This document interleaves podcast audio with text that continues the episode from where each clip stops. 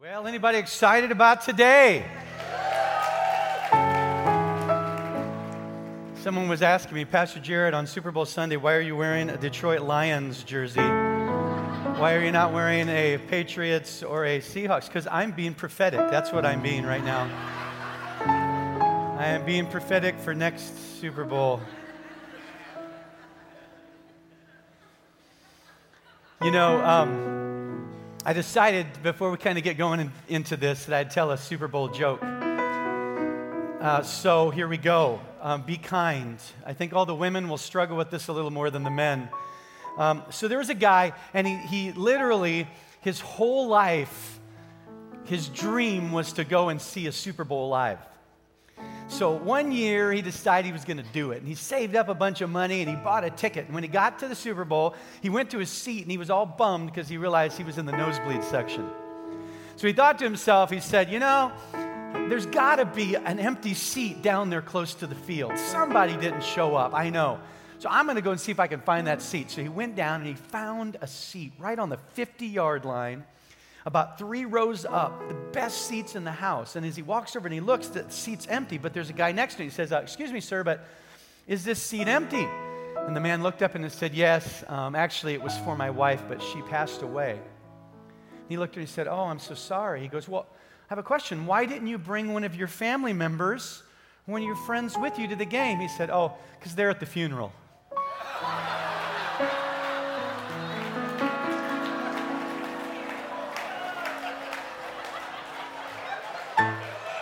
Come on, football's important, right? Uh, I have women all across the room going, looking at me like that.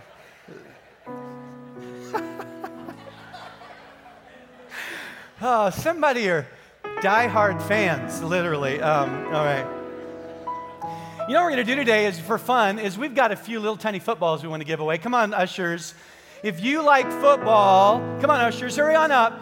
We're going to throw a few footballs out right now. Um, I've got little ones, so don't be afraid. Uh, so, on the count of three, if you want a football, raise your hand. You ready, ushers? One, two, three. Go. Throw it. Throw it. You're like, that's not a football. That's a keychain. But I brought some real footballs. Now, wait, wait, put your hands down. Put your hands down.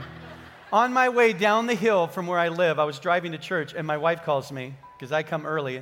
She calls me, she says, Jared, I had to call you before you got to church to remind you of something. I'm like, what's that? She goes, I'm one of those people that when people throw things, I'm afraid I'm going to get hit in the face. In fact, in our pre production meeting, someone said, be careful of the Brady, uh, or um, what was her name? Marcia Brady moment with the football. So we are going to give away, and it says HV, and then they ask me to sign it. Now, I have no idea why you would want my signature, but on Super Bowl Sunday, here's football number one. So, who wants a football? Anybody? All right. So, I see a bunch of youth over there. All right, let's hear. Look at that. Come on, give her a hand. All right, I got one more right here. Anybody want a football? Are we going to go deep? Way back there? All right, all right, look at that. I got, I got one more here. But wait a minute. Hold on. It looks like the Patriots got a hold of my football before.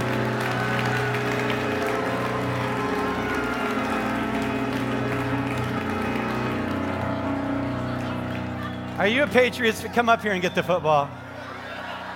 That, that way, every game, you can have this on the TV and remind yourself of why they win a lot. Okay, all right. Um.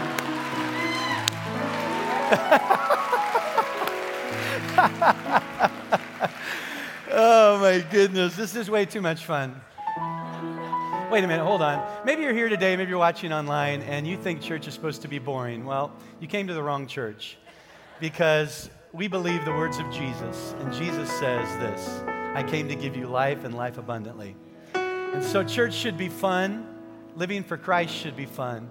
And today, we're just taking the weekend, and maybe it's a little bit of a struggle for you to think, well, gosh, why are you fo- highlighting football? Well, you know what? Church needs to be relevant to the culture. And right now, the, the, there's going to be billions of people celebrating football. And you know what? Today, we're not celebrating football, we're celebrating Jesus. And um, maybe you haven't been to church in a long time, and I just want to welcome you today. I'm so glad you've come. And we're going to have a little fun today. We're also going to hear from the greatest coach of all, the one that has influenced more people to live out their dreams, to accomplish great things. It's not Bear Bryant, it's not Bill Belichick. It's the greatest coach of all. And he only had three years to coach. That was it. And the world has been changed ever since, and his name is Jesus. Today, amen. Maybe you're a Patriots fan, and I feel bad for you if you are. Um, maybe you're a Seahawks fan. Maybe you could care less. You're just in for the chips and salsa.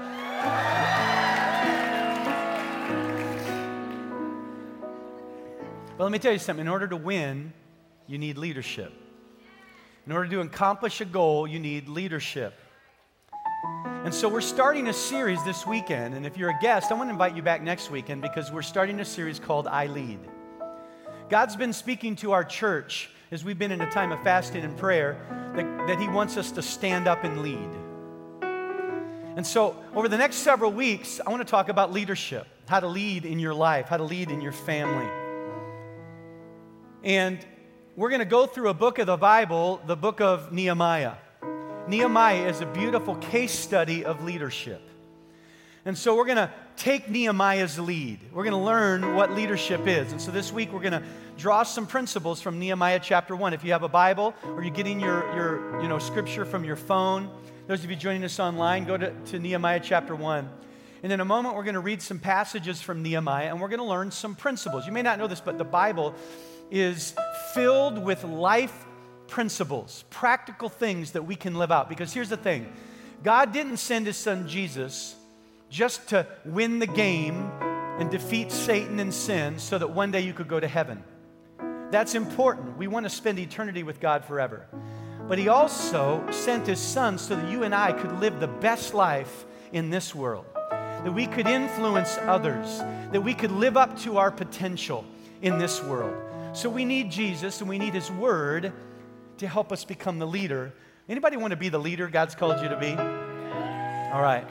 Now, before I dive into this passage, I want to pray, and I see Stephanie's here. Do you have the team here, or is it next service? They're here. We have a team that, you know, we are connected to Zoe, which is a missions organization, and they're heading off to, is it Thailand? And so I just want you to stand where you are the team that's heading off. They're getting ready to leave. To, to, they're kind of all over. Okay, they're getting ready to head to Thailand for a missions trip. What, what you see right here are leaders, right? So stretch your hands this way. Father, in Jesus' name, I pray that your hand of grace and favor would be on this team as they go. I pray that your anointing would be there. I pray that your grace would be there. I pray that you'd go before them and open doors. Let God moments take place, God encounters take place. We pray for transformation in that nation, transformation, Lord, in all the things they're doing.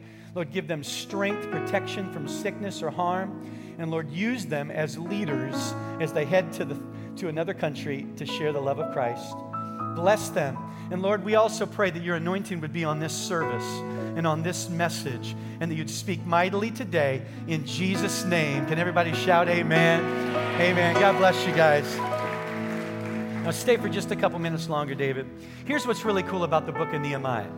Grab your, your notes, pull them out of your programs. I'm going to give you some points today as we talk about I lead. But here's what's cool as you read through the book of Nehemiah, every time you see the name Nehemiah, you need to understand something. Here's what Nehemiah means in the Hebrew Nehemiah means Yahweh comforts. So as we read through this book and we learn about leadership, here's what we know is that God wants to comfort. There's a scripture in, in Ecclesiastes chapter 10, in verse 16, and here's what it says. It says, What, um, What sorry for the land ruled. Is that right? That seems wrong grammatically. What sorrow, that's what it is. If you guys will make that correction between services. What sorrow for the land ruled by a servant. I think that's wrong too. Those whose leaders feast in the morning. Happy, everybody say happy. Happy is the land whose king is a noble leader and whose leaders feast at the proper time to gain strength for their work, not to get drunk. In other words, here's the point when there's bad leadership, it's bad for the nation, it's bad for the city, it's bad for the football team, it's bad for the family, it's bad for the company. But when there's good leadership, it's like comfort. It's like putting on a warm blanket. Do you realize that God wants to bring comfort, leadership, good leadership? He wants to bring comfort to your family, to your company, to your classroom, to your PTA organization, to your HOA organization, to your city council. God wants to bring comfort to your life, and the way He's going to do it is through good leadership. So today we're going to learn about how to be a leader. Everybody say, I lead. I chose this title intentionally because God's calling us, each one of us, to lead. Say it again. Say, I lead. All right, you ready to dive in today? Somebody say amen. Thank you, David. I'm going to give you three points. We're going to make them quick. And as we read through the first chapter of Nehemiah, and over the next several weeks, we're going to blaze through several other chapters, and we're going to learn some pretty cool, some pretty insightful, some pretty deep things. This week, it's a little bit more simple, it's a little more basic, and it's foundational. But as we read through chapter one, here's the first thing you're going to discover. If you and I are going to lead, if I'm going to lead, here's what I need to know I lead because I see. You see, what's interesting is perspective. What you see influences how you lead. I want to read to you out of the scripture. If you have your Bibles, go there with me now. If you want to get it on your phone, you can go to your YouVersion app. Nehemiah chapter 1, verse 2 and 3. It says this It says, Hanani, one of my brothers, now this is Nehemiah's story being told. Hanani, one of my brothers, came to visit me with some other men who had just arrived from Judah. I asked them about the Jews who had returned there from captivity and about how things were going in Jerusalem. They said to me, Things are not going well. For those who return to the province of Judah, they are in great trouble and disgrace. The walls of Jerusalem have been torn down and the gates have been destroyed by fire. What's interesting is, is you look into the Hebrew, um, there's a word there where it talks about that they're in trouble. And the word trouble there is, a, according to Strong's, is a Hebrew word which means exceedingly great adversity, affliction, or distress. In fact, the root word for that particular Hebrew word is it's a word which means to spoil or to rot.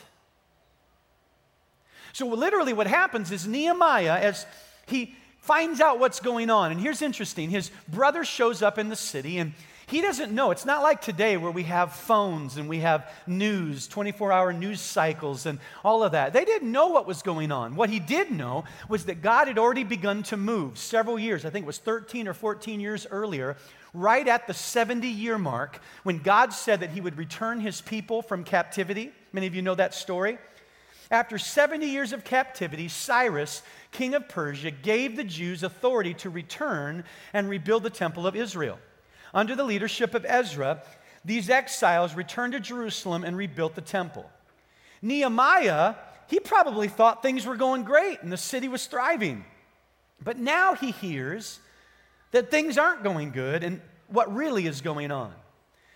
Things looked good at first, but you see, when the people got back to Jerusalem and they began to rebuild the city or rebuild build the temple, they began to move away from God's laws and principles.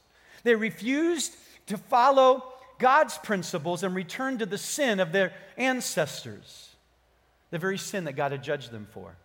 The temple wasn't being maintained, sacrifices had ceased. The Jews were continuing to compromise. By the time our story begins with Nehemiah, Jerusalem is spiritually and physically a mess. You see, it was through Nehemiah's searching out to find out how things were really going that he saw something. And here's what he saw he saw that something God had planned, something good that God had set in motion, now was out of kilter and not living up to its potential, that Israel was falling apart, Jerusalem was broken down. And he realized, he saw that they needed a leader. Let me ask you a question. How many have ever been in a car and you kind of all realized you were going the wrong way? But nobody was really doing anything about it until somebody got on the phone and Googled the address so that you could get on course. I, kind of reminds me, um, I had one of my children when they were, you know, in school. Some of them have graduated from high school now, but one of my children, when they were younger, um, I remember they came home and they gave me their report card. And when I saw it, I got mad. Any parents said the same thing happened to you? Because the grades were not what they should be, right? I was mad. I was mad at them. And then after a little while, as I thought about it, instead of getting mad at them, I got mad at me. Because as I thought back over the last several months, when they got home and they were supposed to be doing work, you know, homework, they were playing video games. Anybody feel like you're in the same story? I mean, the point I'm making is I wasn't really paying attention. And because I, because I wasn't seeing what was really going on, the bad report card came. You know what's cool about football is every week on Sunday, every team gets a report card.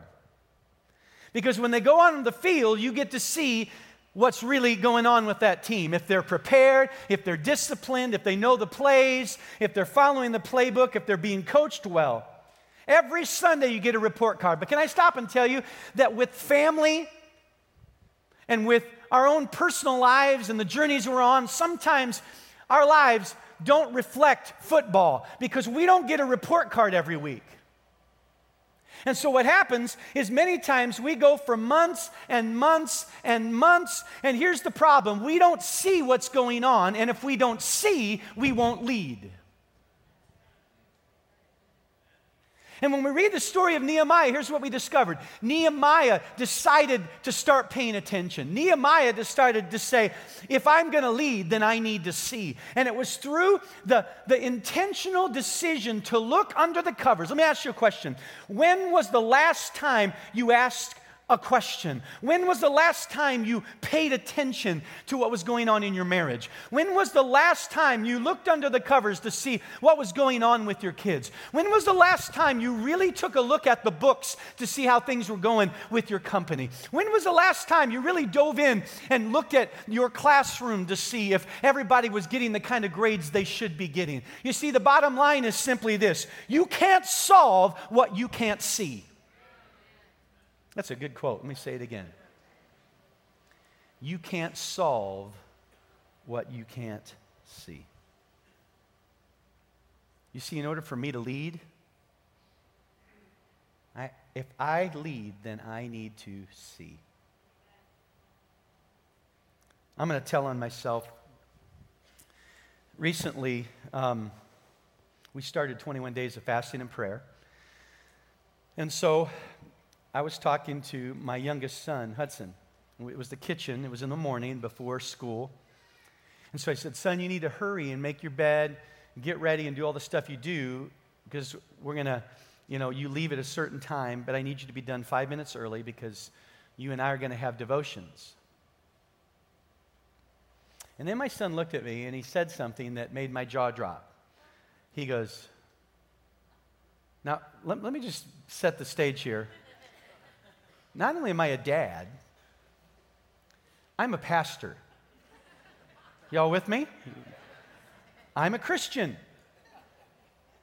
I looked at my son. I said, Hey, you need to be ready he, because we're going to have devotions. And he looks at me and he says, What's a devotion?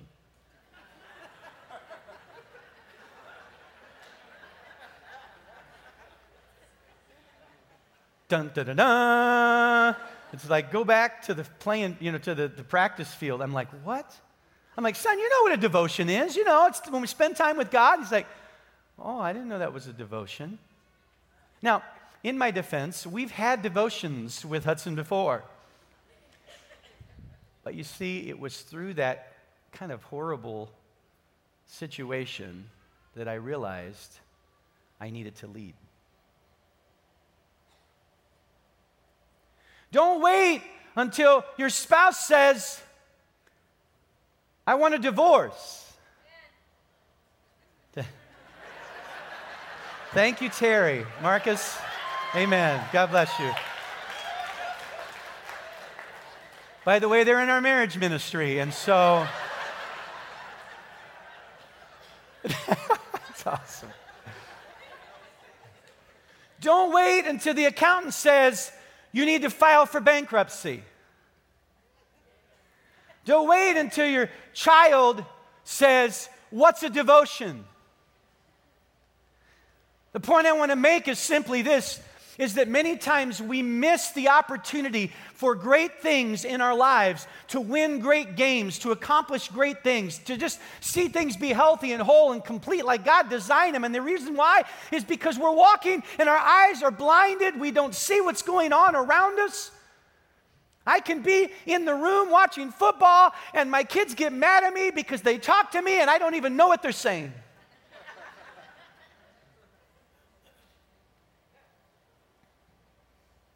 Point I want to make is you and I, in order to lead, we've got to see. And I want to challenge you in this new year as you stand up and lead, have the courage to ask the questions, have the courage to look under the surface, have the courage to lift the hood. Nehemiah, he was a man who was a leader, who changed his world. In 52 days, he changed his world. And the reason is I lead because I see. Everybody say, I lead, because I see. You ready for point two? Say amen. amen. Not only do I lead because I see, but write this down. I lead. And you know, it's interesting as we looked at the video just a moment ago. Um, the bottom line is that Trent Dilfer said, you know, this is the big game, and when you're in the big game, it changes your perspective. And a lot of times, the problem is that we see in the rearview mirror. How many know looking backwards, you see a lot clearer sometimes? And he, he mentioned in that video we saw this, and that is that once you've been in the big game, it changes your perspective. And I just want to challenge you don't wait until you're in the big game fighting for your marriage to be saved. Don't wait until you're in the big game struggling to figure out how you're going to pay your bills to have had a chance to take a look at what's really going on in your life. Because I'm going to tell you, is you can look ahead and you can plan ahead and you can ask God for wisdom. He will show you, He will guide you, He will give you what you need to stand up and lead through the challenges to win the game. Amen? So I lead because I see. And number two, I lead because I care. You know, as you watch some of these players talk, one of the players that you saw up there, and last week I made the mistake of calling him Mark Wilson instead of Russell Wilson. And that's because I was watching golf that weekend, and Mark Wilson, who's a Christian golfer, was playing, so it kind of messed me up. But I'm, I'm back on track now. And, and uh, I, I, saw an interview by Russell Wilson, and one of the things I, I found is that this guy is a guy who cares. What you may not know about him is obviously he's a Christian, he's a believer, but every Tuesday, he goes to the cancer hospital where children are going through cancer treatments. He doesn't do it for cameras. He doesn't do it for publicity. He doesn't get paid to do it. But every Tuesday, he goes there and he spends a couple hours walking around, hugging kids, signing autographs, sitting in their bed, talking to them, challenging them, encouraging them. And here's why because he's a man, he's a leader who cares. And I want to tell you something if you're going to lead, you'll never lead if you don't see, and you'll never lead if you don't care. Because I lead because I care. If we look at the story of Nehemiah, remember his brother shows up and says, Hey, everything back in Jerusalem, it's messed up. The walls have fallen down, the city is destroyed, everything's in disarray. And what is Nehemiah's response, right? Because we're going to go through the book of Nehemiah and we're going to see leadership. Here's the next thing he does. If you have a Bible, go with me. Nehemiah chapter 1, verse 4 says this. Here's Nehemiah's first response When I heard this, I sat down and wept. In fact, for days I mourned, fasted, and prayed to the God of heaven. You see, I want to show you something. When you look at the scripture, here's what you discover leadership usually begins with concern or care. I've, I've used this example before, but I think it's appropriate right now. How many of you remember the, the uh, cartoon Popeye? How many know when you're a kid? Now, kids nowadays, they don't get it, right? Because, you know, cartoons are different now than they used to be. I do you know what I'm talking about? How many look, watch cartoons today and you're like, this isn't real cartoons, right? You know what I'm talking about? Popeye was a real cartoon. He's a real person. I know he's out there somewhere. How many know what I'm talking about? And what, what, let's talk about Popeye for a minute. He wasn't a very attractive guy. Thus, his girlfriend was Olive Oyl. Olive Oyl was not very attractive either. How many would say amen to that? Come on. She wasn't just ugly, she was U G L Y, you ain't got no alibi ugly. How many know what I'm talking about? But Popeye was no looker either, right? The guy had no biceps whatsoever, but he had huge forearms, right? He had an enemy named Brutus, right? But there would come a moment in every cartoon where something would happen, some injustice would take place, and Popeye would say, I've had all I can stand, and I can't Stand more."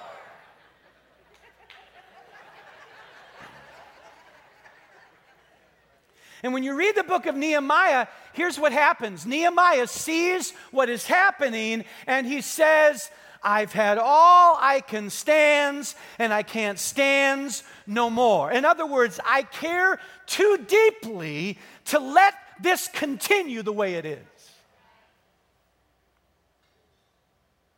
Sometimes what stops us from leadership is because we were like, well, I'm not qualified to make a difference. I'm not a coach. I'm not, you know, I didn't get trained in school to be a father. I, just, just happened. I, I don't know what I'm doing. And we have all our excuses, but I want to give you something, and it's simply this quote You don't have to be the best, you just have to care the most. You don't have to be the best, you just have to care the most. Nehemiah, he didn't go through school in leadership, he was a cupbearer to a king. In other words, he ate the food before the king ate it to see whether it was poisoned or not. That doesn't qualify you to lead a nation. Obviously, there's some attributes and characteristics in there that we're going to dive into that are great and are great foundation. But many times we don't lead because we think we're unqualified. But I want to tell you something. You need to understand that leadership is about seeing what needs to happen. And secondly, it's not just seeing, it's caring enough to not walk by and let it stay the same. You see, care is about comfort. Because basically, here's what happens. We know in the story that Nehemiah ends up going to Jerusalem and rebuilds the walls. And we're going to tell the story over the next several weeks about how he went to the king, and the king gave him what he needed money and resources and people to go do what he needed to do. But basically, here's what Nehemiah said. Now, I got to tell you, Nehemiah had it made. He lived in the palace of the king, Artaxerxes. He lived in a great home. He ate the best food in the nation. He had it made. He had comfort. He had everything that he could ever want. In fact, if he were to have a conversation, someone would probably say, Man, you have finally made it. You're in the court of the king. But here's what Nehemiah did Nehemiah said, I've had all I can stand and I can't stand no more. In other words, here's what he said He said, I'm willing to set aside my personal comfort. I'm willing to set aside my schedule. I'm willing to set, set aside the things that I enjoy, the things that I love, the things that make me feel good, my, my, and even put myself in personal risk and peril because I care. I lead because I care. He was willing to give all of his comfort up, all of his status up, everything he had because he knew that there was a situation that required leadership. I want to ask you a question. What's motivating you in your life? Maybe you're smart enough to have looked around and seen the things that are going on around you. Maybe it's in your neighborhood. Maybe it's in, in the, the sphere of influence you have at work. Maybe it's in your family. Here's the question What's motivating you? Because God's looking for leaders, right? We learned that over the series we just did, and that was that God's saying, stand up and lead. So the question is, what's motivating you? It, it, you may have seen that things need to change, but what's motivating you? Because here's the deal if comfort is the thing that motivates you, you'll never lead.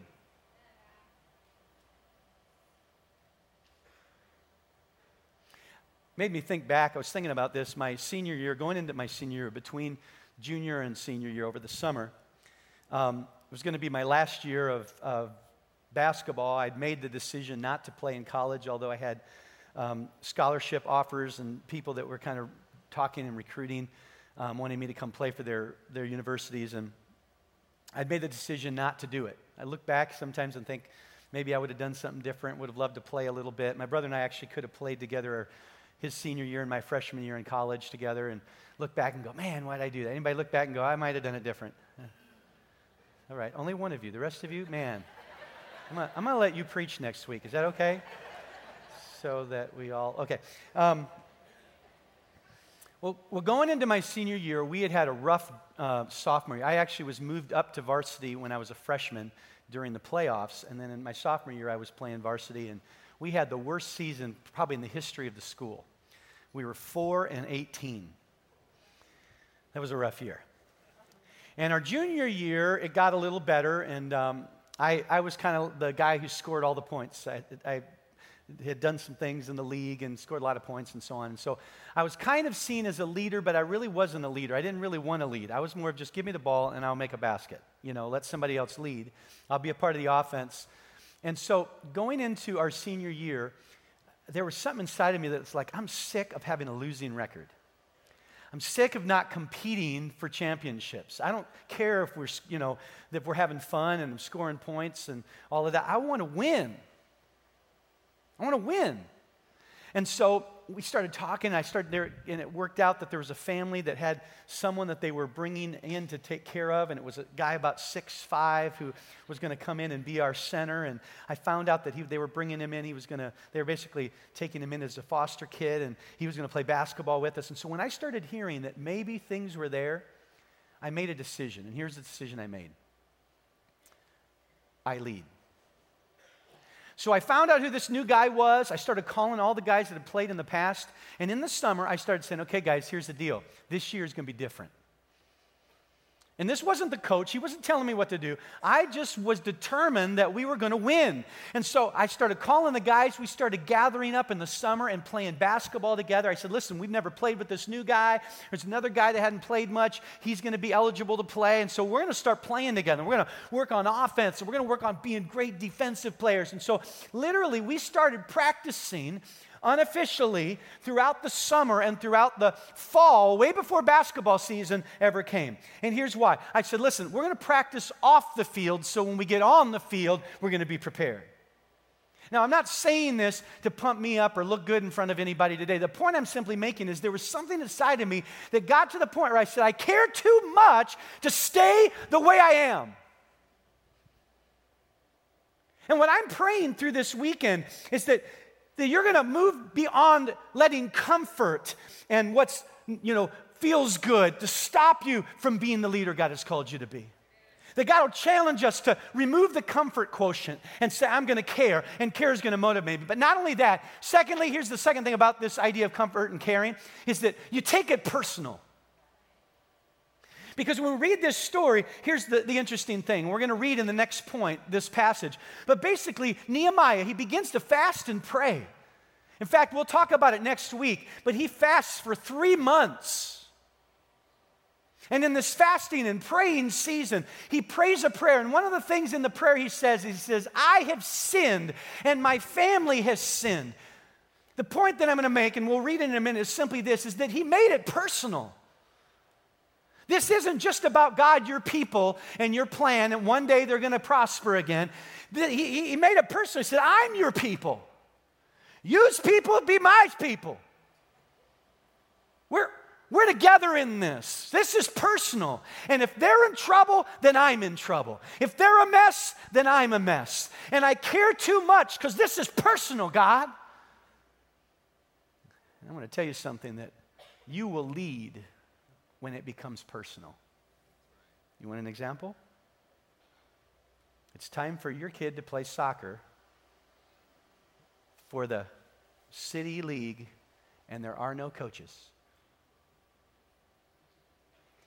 And the guy who doesn't know how to play soccer, let me ask you a question. How many of you have ever coached a sport and you have no idea how to play that sport? Raise your hand right now. Come on, look around the room. Suddenly you become a coach and you lead. Why? Because your care trumps your comfort and it's become personal. What would happen in the kingdom of God if you and I had the same mentality about leadership as we have when it comes to our children playing sports? You see, I lead because I see, and I lead because I care. That's what Nehemiah did. It was personal. Y'all ready for the last point? Say amen. amen. We're going to wrap this up. So I lead because I see. I lead because I care. And here's the third one I lead because I pray. I lead because I pray. Everybody say, I pray. There are things that we can do, but there are things that only God can do.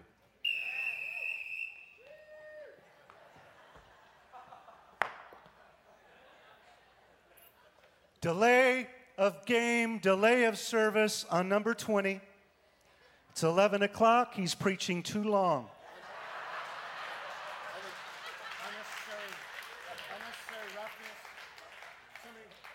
unnecessary roughness, too many words. Bad, bad impression of Popeye.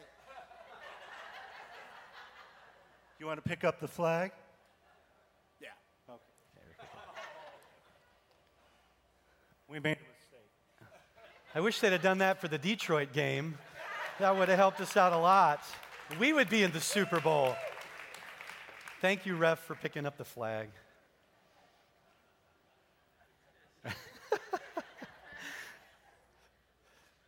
you know, there's some things that we can do, but there's some things only God can do. I love the, to hear these players say, listen, it's God. It's God's grace, it's God's power. I heard a quote, and I want to read it to you. What could be and should be can't be until God is ready for it to be. What could be and should be can't be until God is ready for it to be. You see, without prayer, God can, but with prayer, God will. And there are things that will only break through. There are things that will only be released. There are miracles that will only come when you and I call out upon the name of the Lord to pray. And we don't have time to get into all of it, but when you look at the story of Nehemiah, it was through the prayer that the miracles began to happen. And if you're going to be the leader God has called you to be, you can't just see it and you can't just care, but you've got to say, I pray. I call on God for His power and His strength.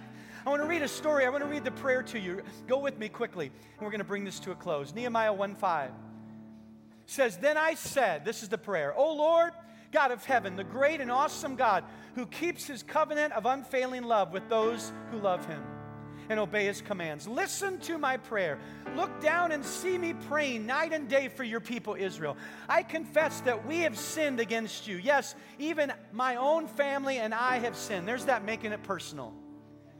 We have sinned terribly by not obeying the commands and decrees and regulations that you gave us through your servant Moses. Please remember what you told your servant Moses. If you are, if you are unfaithful to me, I will scatter you among the nations. But if you return to me and obey my commands and live by them, then even if you are exiled to the ends of the earth, I will bring you back to the place where I have chosen for my name to be honored.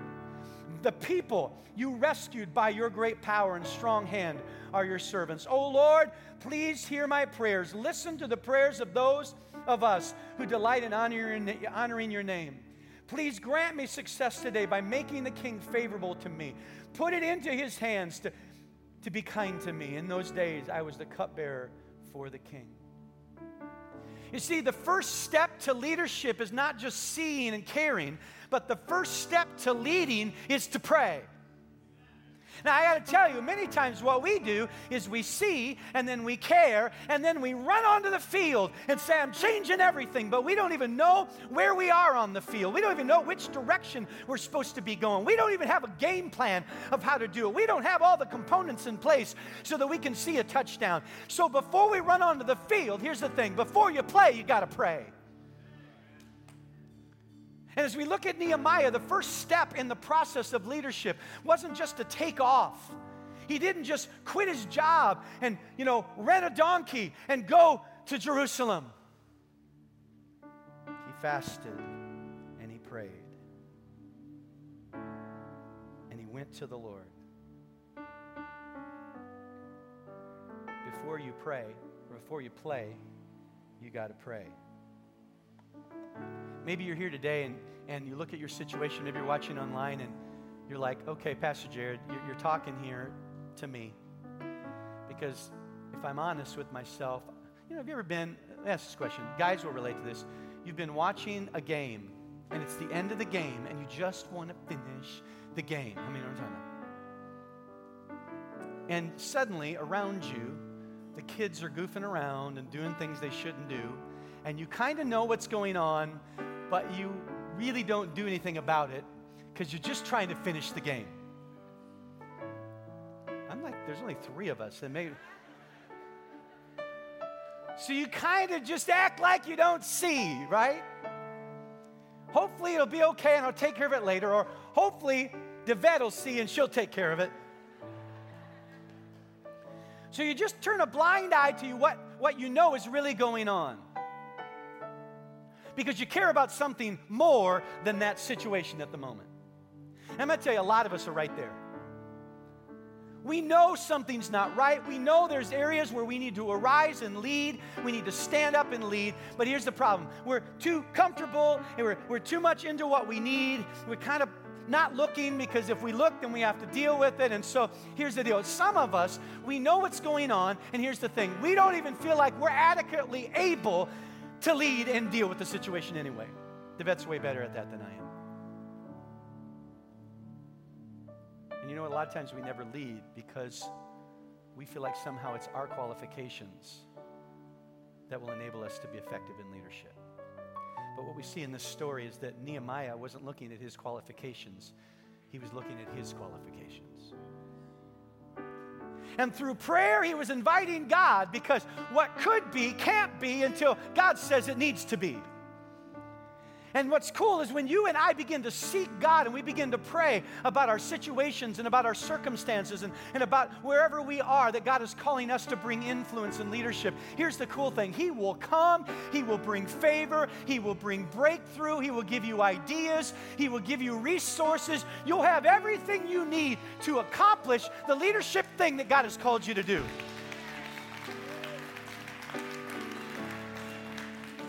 But you have to see, you have to care, and you have to pray.